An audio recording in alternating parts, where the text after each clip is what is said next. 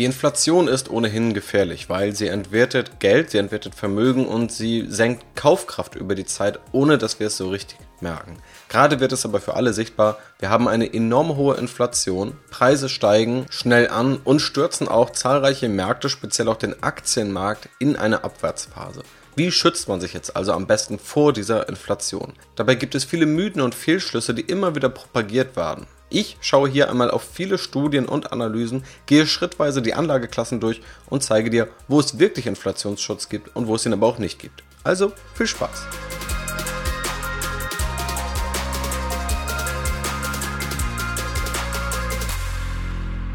Hi, ich bin Janis. Ich habe, vielleicht wissen das einige, ursprünglich mal VWL, also Volkswirtschaftslehre, studiert. Und offensichtlich befasse ich mich hier mit der Geldanlage.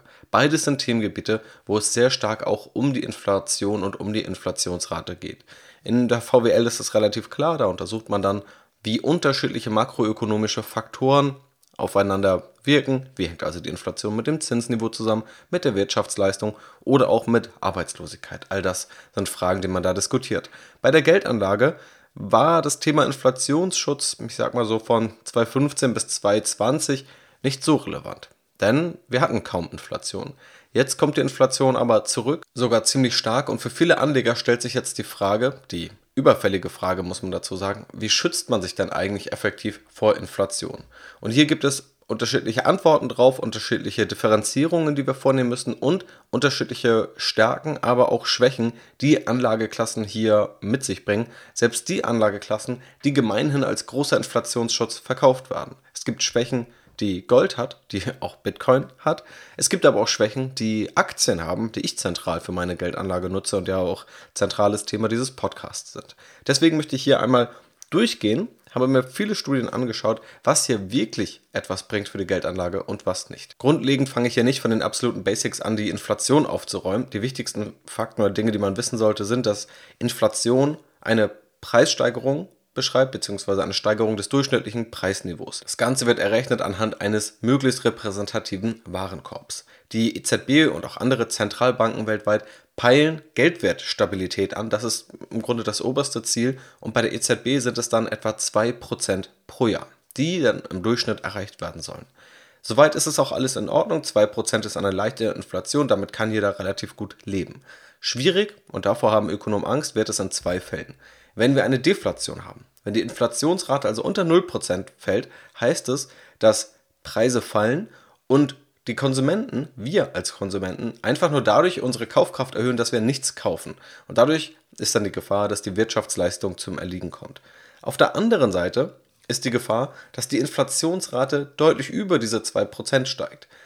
Da sind 3, 4% immer noch okay. Aber wenn es dann weiter hochgeht auf 6, 7, 8%, dann wird es schon kritischer. Und das ist nicht das einzige Kriterium, sondern auch die Frage, wie lang ist eine Inflationsrate auf einem hohen Niveau? Es gibt Zeiten oder es gab historisch Zeiten, da hatten wir nicht nur mal sechs Monate eine Inflation oder einige Monate, wie wir es bis jetzt erleben, seit Anfang des Jahres in etwa, sondern wo wir wirklich mal mehrere Jahre in Folge solche Inflationsraten hatten, wenn wir etwa ein Jahrhundert zurückgehen in die Zeit nach dem Ersten Weltkrieg, da hatten wir dort auch eine Hyperinflation, wo wir dann Inflationsraten von 1000 Prozent hatten, also Preisverdopplungen, die an einem Tag auch nur stattgefunden haben. Also das sind Szenarien Deflation und Hyperinflation oder auch schon eine sehr hohe Inflation, vor denen man Angst hat und die tatsächlich auch starke Auswirkungen auf Anlageklassen haben. Es gibt eine Studie mit dem Titel US Inflation and Global Asset Returns. Dort wurde sich der Zeitraum von 1927 bis 2020 angeschaut. Die Studie kam auch erst 2021 raus. Dort wurde auch aufbereitet, wie die Inflationsrate sich historisch entwickelt hat. Man sieht hohe Inflationsraten beispielsweise im Zweiten Weltkrieg, aber auch Ende der 70er Jahre, Anfang der 80er Jahre. Das war im Grunde auch die Periode, wo man am Stück durchgehend über zehn Jahre relativ hohe Inflationsraten hatte, von 4% angefangen bis dann tatsächlich aber auch auf knapp 15% hoch. Und langfristig beträgt die Inflationsrate hier 2,7%. Das heißt, wir können festhalten zwischen 2 und 3%. Das ist so der normale Bereich. Wenn wir uns jetzt die Frage nach dem Inflationsschutz stellen, dann müssen wir das aufsplitten nach dem Anlagehorizont. Wollen wir uns langfristig vor der Inflation schützen oder wollen wir uns kurzfristig, möglichst direkt und möglichst immer vor Inflation schützen?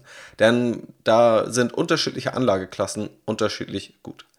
Grundsätzlich fangen wir mal mit dem langfristigen Schutz an, denn der ist einfacher als der kurzfristige Schutz, um das auch vorwegzunehmen. Langfristig wollen wir ja unsere Kaufkraft erhalten. Wenn wir jetzt Geld haben, dann wollen wir uns mindestens in 10 Jahren genauso viel leisten können wie heute, im Optimalfall natürlich mehr. Das bedeutet, wenn wir 4% Inflationsrate pro Jahr haben, dann wollen wir mindestens 4% nominale Rendite erzielen, damit unsere Kaufkraft ausgeglichen ist. Das ist letztendlich die entscheidende Frage, um die es dann langfristig geht. Das heißt, langfristig ist die Frage nach dem Inflationsschutz im Grunde auch eine Frage nach der höchsten Rendite oder zumindest nach einer Anlagestrategie, die bei vernünftigem, akzeptablem Risiko ausreichend Rendite bringt, eine positive reale Rendite bringt. Real bedeutet hier inflationsbereinigt. Also die nominale Rendite abzüglich der Inflationsrate ist dann die reale Rendite. Hier kann man unterschiedliche Anlageklassen vergleichen, das habe ich auch schon mal gemacht. In den allerersten Folgen dieses Podcasts, auch eine Aktienrebell Academy ist das zentrales Thema und Aktien haben langfristig die höchste Rendite aller Anlageklassen. Danach kommen dann in der Regel eher langlaufende Staatsanleihen, dann kurzlaufende Staatsanleihen und auch hier gibt es noch einen Vergleich, und zwar in einer Studie vom Internationalen Währungsfonds aus 2009. Dort wurde nämlich in diesen Vergleich der Anlageklassen die Inflationsrate mit aufgenommen. Und die Reihenfolge ist eben die, die ich gerade genannt habe. Dann kommt die Inflationsrate. Das heißt, die bisher drei genannten Anlageklassen Aktien, lang- und kurzlaufende Staatsanleihen liegen über der Inflationsrate. Aber, und hier wurde der Zeitraum ab 1956 untersucht, Rohstoffpreise liegen tatsächlich leicht unter der Inflationsrate für diesen Zeitraum und haben damit auch weniger Rendite erzielt als die anderen drei genannten Anlageklassen. Warum das der Fall ist und was hier die Mechanismen sind, Warum Rohstoffe aber hier noch eine Stärke haben, darum geht es auch gleich. Schauen wir jetzt aber auf die Frage, die für diese Podcast-Episode deutlich relevanter sein soll, nämlich die des kurzfristigen direkten Inflationsschutzes. Wenn wir jetzt sehen, die Inflation steigt, die Inflation springt an und vielleicht bleibt sie zwei, drei Jahre, vielleicht bleibt sie auch nur noch wenige Monate, wenn bestimmte Probleme gelöst werden. Ich will hier gar keine Prognosen aufstellen, aber ich glaube, viele schauen gerade darauf, wie kann ich mich jetzt vor der Inflation schützen und nicht nur langfristig. Und hier gibt es einen großen Irrtum, den habe ich zuletzt schon einmal kurz im Podcast besprochen. Das heißt, dort kannst du gerne noch mal reinhören. Du findest dazu auch ein Video auf YouTube, wo ich den, ja, meiner Meinung nach großen Inflationsirrtum beschrieben habe. Zusammengefasst geht es darum, dass man verstehen muss, dass Inflation, und das ist seit Jahrzehnten in der Finanzwissenschaft Standard, in unerwartete und erwartete Inflation aufgeteilt wird. Die erwartete Inflation ist die, die wir gerade als Marktteilnehmer kennen. Wir haben aktuell eine hohe erwartete Inflation, alle erwarten Inflation.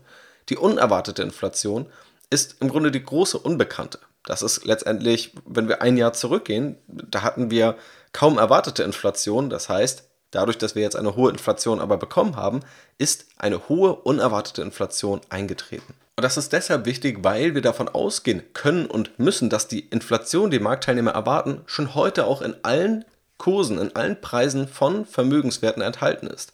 Am besten und am direktesten sieht man das bei inflationsgeschützten Anleihen. Auf die komme ich gleich auch noch zu sprechen, aber da kann man eins zu eins ausrechnen, und das habe ich auch in dem Video gemacht, welche Inflationserwartung in inflationsgeschützten Anleihen eingepreist ist und was das auch bedeutet. Und dann kann man sich nur sehr schwer vor erwarteter Inflation schützen, wenn sie schon überall eingepreist ist. Ganz oft ist die Frage nach dem Inflationsschutz eigentlich eine Frage, ob man sich vor unerwarteter Inflation schützen kann. Also wenn die Inflation unerwartet höher ist als gedacht. Wenn wir aktuell Inflationserwartungen von 4, 5 Prozent haben, dann müsste letztendlich die Inflation bei 8 Prozent liegen. Wir müssen also noch 3 bis 4 Prozent unerwartete Inflation haben, vor der wir uns dann schützen können. Es ist aber sehr schwer bis unmöglich, sich vor der schon erwarteten Inflation zu schützen. Und deswegen ist auch eine sehr wichtige Schlussfolgerung daraus, sich vorher Gedanken zu machen über Inflationsschutz. Schon in den allerersten Podcast-Folgen habe ich auch über dieses Inflationsrisiko gesprochen, dass Leute, die ihr Geld auch beispielsweise nur auf das Sparbuch legen, ein Inflationsrisiko eingehen, das sie nicht sehen oder das vielleicht auch zu der Zeit, das war 2017, glaube ich, das wahrscheinlich nicht so relevant erschien. Aber natürlich ist es ein Problem und natürlich gibt es auch immer mal wieder Inflation, wie wir spätestens jetzt gesehen haben. Aber sich eben auch dann vor Inflation zu schützen, wenn sie noch nicht erwartet wird. Das ist eben auch ganz wichtig. Ergänzend habe ich mir nun auch nochmal angeschaut, auch das ist Teil der bereits erwähnten Studie, wie sich dann eigentlich die Inflationsraten aufteilen. Und wenn man sich auch das anschaut, seit dem Ende des Zweiten Weltkriegs, also seit 1947 ist das hier aufgelistet, dann ist die erwartete Inflation fast immer positiv. Über die letzten 20, 30 Jahre lag die immer so bei zwischen ja, 2 bis 4 Prozent. Also ein relativ enger Korridor.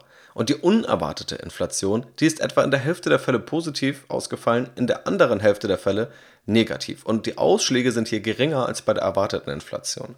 Das heißt, die unerwartete Inflation ist nicht immer positiv. Das ist eher ein Nullsummspiel, wenn man sich das anschaut. Das heißt, diese Schätzung vom Markt, die sieht schon im Durchschnitt relativ gut aus.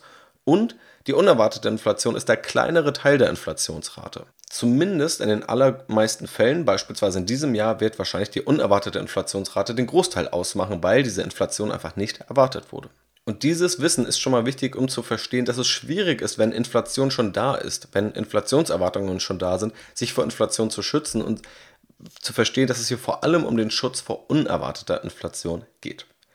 Schauen wir uns damit die konkreten Anlageklassen an.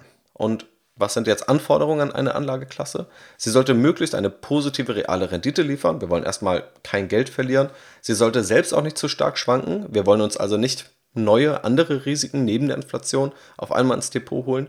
Und wir wollen eben eine Korrelation zur Inflationsrate. Also wenn wir mehr Inflation haben, dann sollte unsere Anlageklasse möglichst auch steigen. Das ist ja im Grunde das Hauptkriterium, wenn wir hier über Inflationsschutz und direkten kurzfristigen Inflationsschutz sprechen. Die eben erwähnte Studie verrät dabei schon etwas sehr Spannendes. Dort wurden ja diese unterschiedlichen Anlageklassen über fast 100 Jahre untersucht und die Autoren halten schon fest, die meisten Anlageklassen liefern sowohl in Zeiten niedriger als auch in Zeiten hoher Inflation positive reale Renditen. Aber bei fast allen Anlageklassen ist die Rendite bei hoher Inflation niedriger als bei normaler oder niedriger Inflation. Das heißt, statistisch gesehen sind Phasen hoher Inflation erstmal kein Weltuntergang und man kann trotzdem real noch Vermögen aufbauen, aber nahezu alle Anlageklassen performen in solchen Phasen erstmal schlechter. Steigen wir ein mit Aktien, die ich ja schon eben angeschnitten habe, gerade auch als es um den langfristigen Inflationsschutz ging. Kurzfristig bieten Aktien keinen oder kaum Inflationsschutz. Da gibt es eher eine negative Korrelation, sprich, wenn die Inflationsrate steigt, dann schneiden Aktien eher schlechter ab. Das wurde in unterschiedlichen Studien gezeigt. Pharma und Schwert 97, Pharma alleine schon 1981, er selbst ist auch Wirtschaftsnobelpreisträger und andere haben das gezeigt. Langfristig liegt die reale Rendite von Aktien international bei etwa 5 bis 6 Prozent, aber diese inflationsbereinigte Rendite, die schwankt eben auch, je nachdem, wie hoch dann die Inflation ist.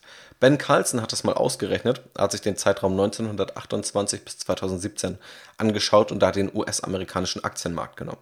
Wenn die Inflationsrate dabei unter 3% lag, dann hat der SP 500 im Mittel 16% Rendite geliefert. Wenn die Inflation aber höher als 3% lag, dann waren es nur 6,5% Rendite. Also 16 gegenüber 6,5% im Mittel. Außerdem, separat davon, hat er nochmal untersucht, wie es eigentlich ist oder wie sich die Rendite im Durchschnitt entwickelt, wenn die Inflation niedriger oder höher war als im Vorjahr. Wenn die Inflation niedriger war, also gesunken ist, dann lag die Rendite im Mittel bei 18%. Wenn die Inflation gegenüber dem Vorjahr gestiegen ist, dann nur bei 5,5%. Also auch hier, wir haben positive Renditen, aber wenn ein günstigeres Inflationsumfeld vorhanden war, da war das für Aktien deutlich besser. Auch Etty und Roach haben das Ganze für den Internationalen Währungsfonds 2009 untersucht und da beispielsweise gezeigt, dass bei Inflationsschocks, also wenn quasi in einer kurzen Zeit die Inflationsrate sehr stark ausgeschlagen ist, dass Aktien dann auch tendenziell schlechter performt haben. Und auch in dem erst 2022 erschienenen Global Investment Yearbook von der Credit Suisse wurde es auch nochmal untersucht, wie sich Inflation sowohl auf Aktien, reale Aktienrenditen und reale Anleihenrenditen entwickelt hat. Und dort sieht man eigentlich überall positive Renditen für Aktien, positive reale Renditen für Aktien, außer in den 5% der Jahre, wo die Inflationsrate am höchsten war. Da war sogar die Aktienrendite dann real negativ. Für Anleihen war sie dort übrigens noch deutlich negativer. Und je weiter man in den Bereich geht, der günstigeren Inflationsraten oder der niedrigeren Inflationsraten, desto höher waren auch die realen Renditen sowohl von Anleihen als auch von Aktien. Dafür gibt es unterschiedliche Erklärungsansätze. William Sharp hat sich das 2000 mal angeschaut und beispielsweise darauf hingewiesen, dass durch mehr Inflation das reale Gewinnwachstum der Unternehmen und Aktien sinkt. Diese müssen also eine höhere Rendite liefern, um für die Inflation zu entschädigen. Ja, also wenn das reale Gewinnwachstum geringer ausfällt, muss die Bewertung fallen, also Kurse fallen, um wieder auf die gleiche Renditeerwartung zu kommen. Außerdem steigt Unsicherheit, die mag der Aktienmarkt nicht. Genau das merkt man auch jetzt gerade. Das ist, ich sage mal, äh, in schwierigen Zeiten das Schönste, dass man zumindest einmal beobachten kann, wie das vonstatten geht, was man sonst vielleicht nur aus der Theorie kennt oder nur aus Charts oder mal aus Erzählungen, dass es mal viel Inflation gab oder dass es mal eine Korrektur oder sogar einen Bärenmarkt gab. Gerade merken wir, wie Inflation in der Praxis zu Unsicherheit führt und dass Menschen nicht bei Unsicherheit investieren möchten. Und dass Unsicherheit auch dazu führen kann, dass es Konsumrückhaltung gibt, die dann natürlich auch Aktienunternehmen spüren. Und es ist auch unklar, welche Unternehmen am Ende wie gut wirklich Preissteigerungen an Kunden weitergeben können und ob das wirklich eins zu eins so klappt oder vielleicht nur zur Hälfte. Also all das sind Faktoren, warum Aktien auch leiden, wenn es zu höherer Inflation kommt. Und ein Faktor ist auch noch das Zinsniveau. Denn üblicherweise, und da könnte man noch makroökonomisch viel tiefer eintauchen, werden Zinsen angehoben, wie wir es auch gerade erleben, wenn die Inflation steigt, um quasi mit höheren Zinsen eine gewisse bremsende Wirkung auszuüben. Wenn allerdings Zinsen steigen, dann ist es auch tendenziell ein eher schlechtes Zeichen für Aktien. Beziehungsweise auch Anleger bekommen jetzt wieder Zinsen auf Bankkonten und könnten sagen, gut, dann gehe ich jetzt langsam mal wieder raus aus Aktien, in die ich sonst eigentlich nur investieren musste, weil es sonst keine Zinsen mehr gab. Also, das sind hier noch einige Unterscheidungen. Bei Aktien gibt es auch noch eine Segmentunterscheidung, dazu komme ich gleich nochmal. Schauen wir uns jetzt nochmal inflationsgeschützte Anleihen an. Über die habe ich ja eben schon gesprochen, dass diese nicht vor erwarteter Inflation schützen. Allerdings können sie sehr gut vor unerwarteter Inflation schützen. Diese Anleihen funktionieren im Grunde so, dass beispielsweise die Bundesrepublik Deutschland eine Anleihe herausgibt, aber nicht nur sagt, dass es einen festen Zins gibt oder auch keinen Zins gibt, sondern es gibt on top in jedem Fall noch eine Auszahlung, eine Zinsauszahlung in Höhe der Inflationsrate. Das klingt halt nach einem super Inflationsschutz, aber diese erwartete Inflation ist eben entsprechend eingepreist, sodass der Kurs das schon widerspiegelt. Wenn allerdings die Inflation deutlich höher ist, als der Markt es erwartet und als das, was der Kurs widerspiegelt, dann kann man sich mit so einer Anleihe tatsächlich gut schützen. Es gibt hier aber auch zwei weitere Nachteile. Also einmal der Nachteil, man schützt sich nicht vor der erwarteten Inflation, die ist schon eingepreist. Bei keiner Anlageklasse so direkt wie bei inflationsgeschützten Anleihen. Ein Nachteil ist auch noch, wenn wir den nochmal dazu nehmen, dass es etwas komplexere Anlageprodukte sind, finde ich auch immer nochmal relevant. Ich mag es generell nicht, in zu komplexe Anlageprodukte zu investieren. Ich finde, hier geht es noch, aber es geht schon in eine etwas komplexere Richtung. Die zwei Nachteile, auf die ich hinaus will, sind aber zum einen, dass eine inflationsgeschützte Anleihe im Durchschnitt eine niedrigere Renditeerwartung hat als eine vergleichbare normale Anleihe. Denn man nimmt hier quasi das Inflationsrisiko raus und wenn man weniger Risiko hat, dann bekommt man auch weniger Prämie. Das heißt, die Anleihe notiert dann etwas teurer als eine vergleichbare Anleihe und im Durchschnitt hat man dadurch weniger Rendite bei inflationsgeschützten Anleihen, wenn man die eben langfristiger hält. Ein Problem ist auch, dass man selten seinen ja, gewünschten Anlagehorizont eins zu eins vor Inflation schützen kann. Denn in inflationsgeschützten Anleihen steckt immer auch vom Markt die Inflationserwartung drin. Nehmen wir an, wir wollen uns jetzt für eine Phase von drei Jahren schützen. Sagen, okay, das werden drei turbulente Jahre. Wir haben Angst, dass die unerwartete Inflation, die wir noch nicht kommen sehen, nochmal höher wird. Und für diese drei Jahre wollen wir uns schützen. Wenn wir dann aber eine inflationsgeschützte Anleihe kaufen, die zehn Jahre läuft, und wir verkaufen nach drei Jahren, dann steckt in drei Jahren ja schon wieder die Erwartung für die Folgejahre da drin. Wir haben nicht nur isoliert unseren Dreijahreszeitraum da drin, sondern immer wieder eine Erwartung, die dann schon wieder den Kurs bei unserem Verkauf beeinflusst. Positiv, vielleicht aber auch negativ. Also guter Schutz kurzfristig vor unerwarteter Inflation mit aber einigen negativen Nebeneffekten. Kurzfristige Staatsanleihen sind in meinen Augen etwas attraktiver geworden als noch in den letzten Jahren. Da habe ich auch immer wieder gesehen, auch andere, die eher Depots und Portfolios finanzwissenschaftlich aufbauen. In der Finanzwissenschaft gehören Anleihen quasi immer dazu. Und ich fand es auch okay, zumindest kurzfristige Staatsanleihen. Bei langlaufenden war ich schon immer skeptisch und selbst bei kurzfristigen war ich skeptisch, weil ich durch den Negativzins eher mehr Abwärtsrisiko als wirklich ja, Auffang Chance sah. Das hat sich jetzt leider bestätigt, weil tatsächlich auch Anleihen relativ stark verloren haben. Vor allem eben langlaufende Anleihen haben nochmal stärker verloren. Jetzt gibt es aber mal wieder Zinsen auf kurzfristige Staatsanleihen. Das heißt, man bekommt da jetzt tatsächlich etwas raus, was diese erstmal etwas attraktiver macht. Gleichzeitig kurzfristige Staatsanleihen sind weniger sensitiv, was Zinsänderungen angeht. Das senkt nochmal etwas die Risiken und könnte sie daher auch attraktiv machen. Man muss aber sagen, was der große Nachteil ist, die reale Rendite ist aktuell auch negativ von kurzfristigen Staatsanleihen. Wenn man 1% Zins gerade bekommt, dann ist das irgendwie mehr als noch vor einem Jahr oder vor zwei Jahren. Aber dann ist es immer noch deutlich unter den 7% Inflationsrate, die wir aktuell erleben. Wenn die Zinsen jetzt außerdem weiter steigen, also auch noch stärker steigen, als der Markt es ohnehin schon erwartet, dann gibt es hier auch nochmal Rückschläge bei Anleihen, weil du jetzt eine Anleihe kaufst mit einer gewissen Verzinsung und wenn die neue Verzinsung immer höher ist, dann wird deine eigene Anleihe immer unattraktiver und dadurch erlebt man eben auch bei Anleihen Kursverluste. Je länger eine Anleihe läuft, desto ausschlaggebender sind aber diese Zinsänderungen. Deswegen, gerade in einem solchen Umfeld, wenn man auch sicherer gehen will, dann sind es eher noch kurzfristige Staatsanleihen. Aber wir haben hier auch keinen Sachwert. Also, man muss ja sagen, grundlegend, wenn man sich vor Inflation schützen will, dann geht es auch um Sachwerte. Wir kommen gleich noch zu anderen Sachwerten, aber sowas wie Gold, Aktien, Immobilien verspricht erstmal langfristig zumindest einen Inflationsschutz. Und hier bei kurzfristigen Staatsanleihen, da haben wir einen fixen Zins. Auch bei langlaufenden Staatsanleihen haben wir einen fixen Zins. Und das kann dann per se erstmal kein Inflationsschutz auf Dauer sein. Auch wenn historisch die Rendite zumindest noch leicht über der Inflationsrate lag. Die einzigen Anlageklassen, denen in der eingangs erwähnten Studie, also US Inflation and Global Asset Returns, tatsächlich ein Zusammenhang zur Inflation nachgewiesen wurde, ist der Energiesektor bzw. konkret Energieaktien und Rohstoffe. Diese korrelieren demnach sowohl mit der erwarteten Inflation, aber auch mit der unerwarteten Inflation. Die Autoren sagen dazu, dass diese Korrelation auch verlässlich ist, dass es aber ein Problem gibt, nämlich Beide Anlageklassen sind selbst enorm volatil, sie schwanken also ziemlich stark. Wenn man in diese investiert, dann schützt man sich also tatsächlich tendenziell vor Inflation zu einem gewissen Maß, aber holt sich wieder andere Risiken rein, also ja, generell hohe Schwankungen. Darüber hinaus gibt es auch eher ein langfristiges Renditeproblem. Ich habe ja schon vorhin eine Studie zitiert, wo die Rohstoffpreise langfristig sogar unter der Inflationsrate lagen. Und es gibt noch ein anderes Paper, The Best Strategies for Inflationary Times. Dort wurde das ebenfalls untersucht. Und dort wurde auch gezeigt, dass Rohstoffe und auch Energieaktien in Zeiten normaler oder niedriger Inflation eher eine leicht negative reale Rendite haben. Aus Diversifikationseffekten kann das also interessant sein, dass man hier Assets hat, die gerade bei Inflation dann doch noch etwas gegenhalten, wenn man diese zu stark gewichtet, hat man aber selbst wieder enorm hohe Volatilität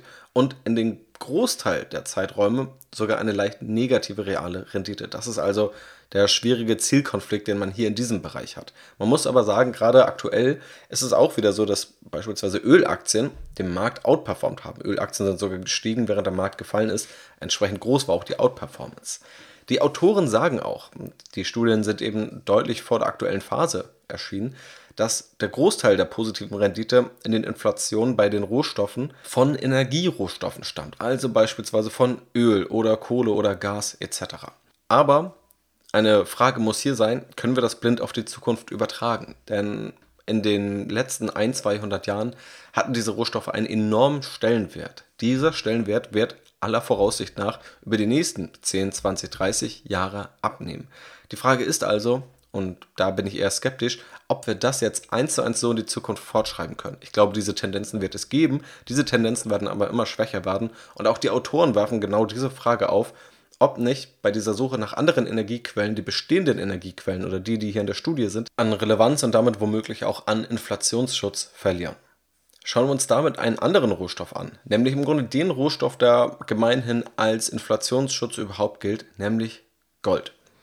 Und kurzfristig muss man sagen, scheint Gold kein guter Inflationsschutz zu sein. Es gibt eine Untersuchung mit dem Titel The Golden Dilemma aus 2013. Auch noch andere Studien, die die Daten aufbereitet haben. Der Vorteil ist auch, bei Gold hat man eine relativ gute Datenlage, aber man muss eben schon gucken, welche Zeiträume man sich anschaut, da Gold auch immer mal wieder politisch eingesetzt wurde. Es gab in den USA das Bretton Woods-System beispielsweise. Ähm, das heißt, das war nicht unbedingt repräsentativ. Aber man kann sich ja ansonsten sehr gut den Goldpreis anschauen und auch die Inflationsraten anschauen. Genau das wurde auch in dieser Studie gemacht. Dort wurde dann mal aufgeführt auf zwei Achsen, wie hat sich der Goldpreis in welchem Jahr verändert und wie die unerwartete Inflation. Und man sieht im Grunde einen ja, bunten Haufen an Punkten, in dem man keine Trendlinie einzeichnen kann. Das heißt, man sieht keinen Zusammenhang, der ja eigentlich dann sein müsste, wenn die Inflationsrate ausschlägt, dann muss auch der Goldpreis steigen. Das lässt sich nicht ansatzweise erahnen. Es gibt einen Punkt, einen Ausreißer, und das ist ganz spannend, das ist das Jahr 1980. Ein Jahr, wo man eine hohe Inflationsrate hatte und ein Jahr, wo auch der Goldpreis enorm gestiegen ist, sich mehr als verdoppelt, fast verdreifacht hat. Und es wird so ein bisschen der Verdacht hier laut, dass dieser Mythos, dass Gold ein guter Inflationsschutz ist, vor allem durch dieses Ausreißerjahr kam. Es ist wirklich ein Ausreißer meilenweit von allen anderen ja, Punkten und Zusammenhängen entfernt. Die Autoren halten auch fest, dass sie kritisch auf diese ganzen Geschichten schauen, wonach Gold ein guter Inflationsschutz sei. Sie zeigen eher, dass Gold zwar tatsächlich effektiv sein kann gegen Inflation, wenn der Investmenthorizont, der Anlagehorizont in Jahrhunderten gemessen wird. Aber über praktische Investmenthorizonte für uns Menschen, für Anleger, die dann vielleicht mal auf Jahrzehnte schauen, was dann ja schon eine gute Leistung ist, da ist Gold eher ein ziemlich unverlässlicher Inflationsschutz. Und da gibt es andere Aufbereitungen, das Verhältnis vom Goldpreis zum Konsumentenpreisindex. Und auch da schwankt das Verhältnis immer relativ stark. Man würde ja erwarten, wenn hier ein starker Zusammenhang ist, dass das Verhältnis eigentlich gleich bleibt. Also wenn die Konsumentenpreise steigen, sollte auch Gold irgendwie steigen und wenn sie fallen, sollte Gold tendenziell auch fallen. Aber das schwankt hier relativ stark. Mal steigt der Goldpreis viel stärker als die Inflationsrate, mal fällt der Goldpreis aber auch, obwohl es Inflation gibt. Beispielsweise in den 80er Jahren, also nach 1980, war genau das auch der Fall. Dann hatten wir rund um die 2000er, da ist der Goldpreis dann auch historisch niedrig gefallen, trotz Inflationsrate, beziehungsweise dann eben real auf ein niedriges Niveau. Und danach ist er wieder stark gestiegen, obwohl die Inflationsrate relativ niedrig war. Also unterschiedliche Grafiken gibt es dort, zahlreiche Untersuchungen, die die Autoren vorgenommen haben. Und es lässt sich tatsächlich kaum ein kurzfristiger Zusammenhang erkennen, zumindest kaum ein zuverlässiger Zusammenhang zwischen Gold und Inflationsrate. Und dann bleibt natürlich noch das digitale Gold, Bitcoin. Der Bitcoin verspricht auch einen Inflationsschutz. Denn es gibt maximal 21 Millionen Bitcoins oder knapp 21 Millionen und zumindest sagen ja Bitcoin-Jünger oder Bitcoin-Käufer, dass sie genau diesen Inflationsschutz wertschätzen. Es kann einfach niemand neue Bitcoins über diese magische Grenze hinaus erschaffen, nicht so wie es quasi bei der Geldmenge immer neue Geldmenge geben kann. Das ist das zentrale Versprechen. Aber ich bin weit davon entfernt, dass ich sagen würde, Kurzfristig kann man sich durch Kryptowährungen oder den Bitcoin einen Inflationsschutz in der aktuellen Phase erhoffen. Man muss sagen, aktuell hat die Empirie eher das Gegenteil gezeigt. Den Bitcoin gibt es seit 2008. Wirklich populär wurde er etwa 2017 mit auch einem ersten Anstieg, wo es dann wirklich in die Tausende ging, was ein Bitcoin kostet. In dieser Zeit, auch ab 2017, hatten wir eine enorm niedrige Inflationsrate. Und jetzt, zum ersten Mal, wo der Bitcoin wirklich relevant ist, wo wir mehr Inflation bekommen, stürzt der Bitcoin quasi um 60% ab. Also genau das Gegenteil von einem Inflationsschutz. Deswegen, da kann man darüber streiten, ob man glaubt, dass der Bitcoin irgendwann mal diesen Status erreichen wird. Aktuell hat er es definitiv nicht. Das waren jetzt einige Anlageklassen und ich habe ja noch gesagt, bei Aktien gibt es auch nochmal Differenzierung. Eine Differenzierung ist schon auf Energieaktien zu schauen, was wir ja schon gemacht haben. Eine andere Differenzierung ist noch die von Value-Aktien zu Growth, also Wachstumsaktien. Und die ist noch relativ spannend. Denn auch da gibt es Erkenntnisse, beispielsweise die Studie Duration-Driven Returns, aber auch ganz viele andere Untersuchungen, die zeigen, dass tatsächlich Value-Aktien in Zeiten von Inflation besser performen als Wachstumsaktien. Genau das haben wir tatsächlich auch, zumindest in leichter Ausprägung, über die letzten Monate gesehen. Auch viele der Ölaktien beispielsweise sind tendenziell dem Value-Sektor zuzuordnen, aber mittlerweile gibt es auch aus dem IT-Sektor beispielsweise Value-Aktien. Wenn man auf Intel schaut oder IBM, die haben sich relativ stabil gehalten und andere Wachstumsaktien aus dem gleichen Sektor sind ziemlich stark gefallen. Man kann natürlich oft sagen, na gut, im Nachhinein ist man immer klüger, aber man muss sagen, dass ich schon fand, dass es ja einige Erkenntnisse in die Richtung gab. Zum einen ist dieser wissenschaftliche Konsens ja schon länger bekannt und ich habe ihn auch im Podcast mehrfach besprochen. Ich habe nochmal zurückgeschaut. Im Ausblick, im Februar 2021 habe ich quasi einen Jahresausblick gemacht und auch gesagt, wo gucken dann eigentlich gerade nicht so viele Anleger drauf? Und das ist meines Erachtens nach Value, also das sind Value-Aktien, die werden irgendwie kaum beachtet, die sind nicht mehr interessant. Und das kann dann eigentlich für kluge langfristige Anleger umso interessanter sein, auch nicht nur dort zu investieren, wo eh alle hinschauen, sondern dort zu investieren, wo wir eigentlich eine hervorragende Studienlage haben, die auch langfristig bewährt ist die aber gerade jeder zu ignorieren scheint. Ich habe mit Erik Potzowait, dem Scalable Capital CEO, hier im Podcast über Value-Aktien gesprochen und eine eigene Podcast-Folge gemacht, wo ich die Frage gestellt habe, ob Value Investing tot ist und das mit Nein beantwortet. Also das ist tatsächlich keine ganz neue These, auch wenn natürlich überhaupt nicht absehbar war, dass jetzt eine solche inflationäre Phase entsteht durch die Ereignisse, die jetzt gekommen sind und auch die Verkettung dieser Ereignisse. Aber trotzdem, deswegen sind Value-Aktien allgemein womöglich relevant, auch tendenziell etwas günstiger bewertet und scheinen jetzt so langsam mal wieder zu kommen und die Studienlage deutet darauf hin, dass Inflation eher Value-Aktien befeuert. Das kann daran liegen, dass Gewinne in der Zukunft stärker abgezinst werden. Also bei Wachstumsaktien liegen ja erhoffte Gewinne eher in der Zukunft. Bei Value-Aktien haben wir in der Regel heute schon die Gewinne. Das heißt, das ist erstmal besser, wir haben jetzt Gewinne, wir haben jetzt Profitabilität. Auf der anderen Seite können eben auch Zinserhöhungen folgen, teilweise ist es jetzt ja auch schon passiert. Value-Aktien haben Geld, wenn wir Zinserhöhungen haben, können sie also Geld anlegen. Und Wachstumsaktien müssen Geld aufnehmen in aller Regel. Für sie steigen jetzt die Kapitalkosten. Auch das kann dann eben Effekte auf Value- und Wachstumsaktien haben. Aber man darf das hier auch nicht übertreiben. Auch Value-Aktien sind kein direkter Inflationsschutz. Auch diese schneiden, wenn es weniger Inflation gibt, besser ab. Im relativen Vergleich leiden Wachstumsaktien aber in inflationären Phasen nochmal deutlich mehr. Was sind jetzt aus all den Betrachtungen die zentralen fünf Erkenntnisse, die ich daraus mitnehme und die du dir hier auch merken solltest, sozusagen die Lessons learned. Erstens, Inflationsschutz sollte vor allem durch eine langfristige Geldanlage umgesetzt werden. Das funktioniert deutlich einfacher und besser als eine kurzfristige Geldanlage. Kurzfristig leiden nämlich nahezu alle Anlageklassen bei hoher Inflation, beziehungsweise liefern zwar noch im Durchschnitt positive reale Renditen, die aber einfach niedriger sind, als wenn wir normale oder niedrige Inflation haben. Außerdem zweitens ist Inflationsschutz immer wichtig und nicht erst dann, wenn alle eine hohe Inflation erwarten. Das liegt vor allem daran, dass erwartete Inflation dann meistens schon eingepreist ist und wenn man sich erst vor etwas schützen will, wenn es zu spät ist, wird das immer schwierig. Also wenn jemand zu Hause einbricht und man eine Woche danach ein Alarmsystem einbaut, dann ist das schön und gut, aber dann ist der Einbruch, der erste Einbruch zumindest passiert. Deswegen am besten davor das Ganze machen und auch nicht zu glauben, es gäbe keine Inflation oder sich eben auch mal mit Dingen zu beschäftigen, die gerade nicht on vogue sind und sich mit Dingen beschäftigen, über die nicht gerade alle reden, wo man aber weiß, irgendwann wird das mal kommen und wo das eben wichtig ist, wo es auch viele Erkenntnisse, finanzwissenschaftliche Erkenntnisse gibt, dass das Ganze wichtig ist. Drittens, kurzfristig scheint tatsächlich der Energiesektor, sowohl Rohstoffe als auch Aktien, gut zu funktionieren, tendenziell also vor Inflation zu schützen. Gleichzeitig sind das aber auch selbst hochvolatile Sektoren, die gerade heute auch enorme Zukunftsherausforderungen haben, deren Bedeutung also tendenziell abnimmt und die auch in allen anderen Phasen eher schlechtere Renditen liefern.